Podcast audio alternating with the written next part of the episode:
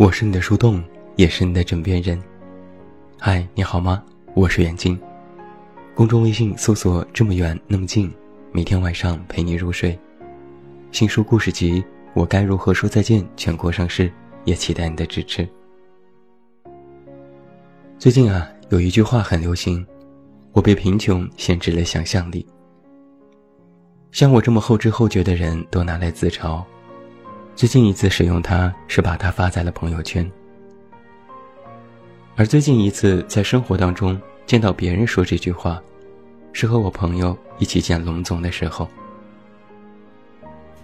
龙总最开始是我工作上的合作伙伴，后来三观契合就成为了私交好友。上周我带着朋友去他家玩，当然，我称之为家。其实是有着私家农场和游泳池的独栋别墅。拜访结束之后，朋友一脸艳羡地说：“我被贫穷限制了想象力。”我一脸鄙视：“瞧瞧你那没有见过世面的样子。”朋友一瞪眼：“我是认真觉得的，自己的日子真的是狗屁都不是啊。”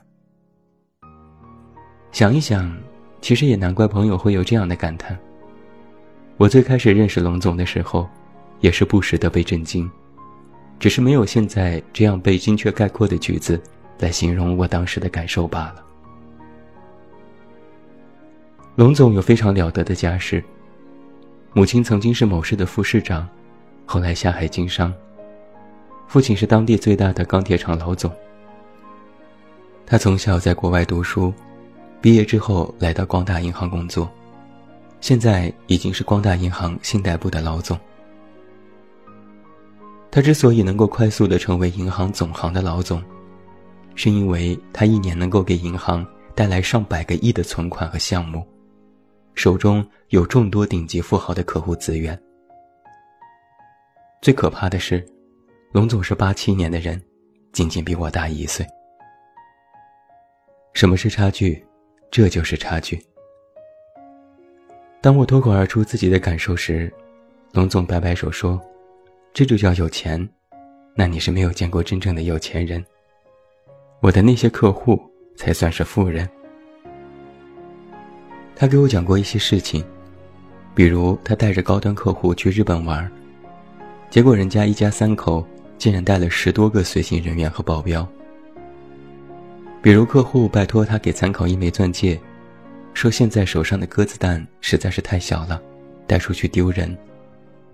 比如那些富人看病的私立医院，看个感冒都要花好几千。我哈哈大笑的摆手，吹吧，我也去过私立医院，哪有那么贵？但是后来我信了，龙总曾经给了我一张某医院的 VIP 卡，有一次我牙疼去那里看病。简单开点药就花了六百多块，掏钱的时候不禁感觉牙更疼了，心也疼。龙总说：“什么是差距？这就是差距。”所以我不是不再目瞪口呆，我只是习惯这种打击了。但是我的朋友没有，他一直在反复讲这种差距，反复感叹自己真的是太穷了。限制了他的生活。终于，我忍无可忍，你能不能别逼逼了？你不是穷，你只是没那么富而已。后来过了几天，我回想起自己当时简单吐槽的这句话，发现它竟然是一句真理。你不是穷，你只是没那么富而已。你其实只是在假穷。那什么是真穷呢？我们来看一个数据。我曾经在文章里提到，二零一六年中国的贫困线为三千元，近年收入低于三千元的，就是真正的贫困户。你现在一个月都挣不止三千元，真的有那么穷吗？不是的，你只是想有钱，更有钱，有钱到成为你心里在羡慕和嫉妒的那个人。甚至超越那个人的有钱。那我们再来看一个数据。胡润研究院之前发布过一份财富报告，里面提到，中国千万富豪的人数已经达到了一百零九万人，比上一年增加了四万人。其中亿万富翁的人数已达六点七万人，比上一年增加两千五百人。坐不住了吧？跳脚了吧？有钱人竟然有上百万人，赶上了一座大中型城市的总人口。如果把这些人的财富相加，简直可以富可敌国。但别激动，让我们来做一个运算。非常简单的公式。用一百零九万除以十三亿，用这一百零九万人除以中国十三亿的总人口，会得到什么数据呢？最后就会约等于零点零零零八三八。最后这个答案是什么意思？真正的有钱人万里挑一。那么这就回到了我们刚才所说的一个真相：你想成为的。就是这万里挑一的富人，是吗？那我告诉你，做梦。其实你自己很清楚，你真的是在做梦，因为你早就发现了这个事实。你没有办法成为那个概率仅为零点零零零八三的富人，估计这辈子都不行。然后很多人退而求其次，那我就做个不那么富的人。但起码要有钱吧，比如月薪几万，有车有房，有不动产，有存款等等。但事实上是，现在也暂时实现不了。每一天只要一刷各种公号文章，标题都是“月薪三千和月薪三万有什么差别？”年轻人，月薪三千你就没救了。我年薪十万，女友要分手等等。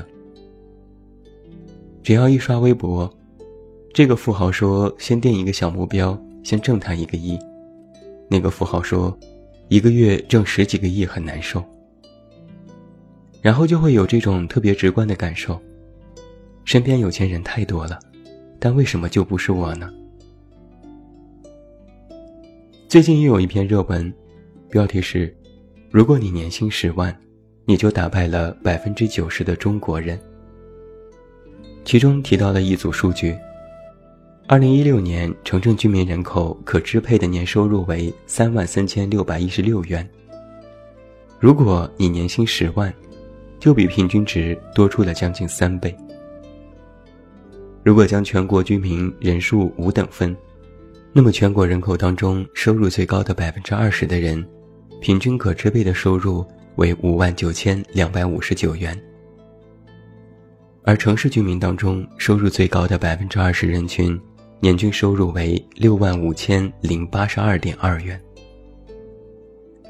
那由于中国的薪资分布呈现偏态分布，少数极富者会将整体水平拉高。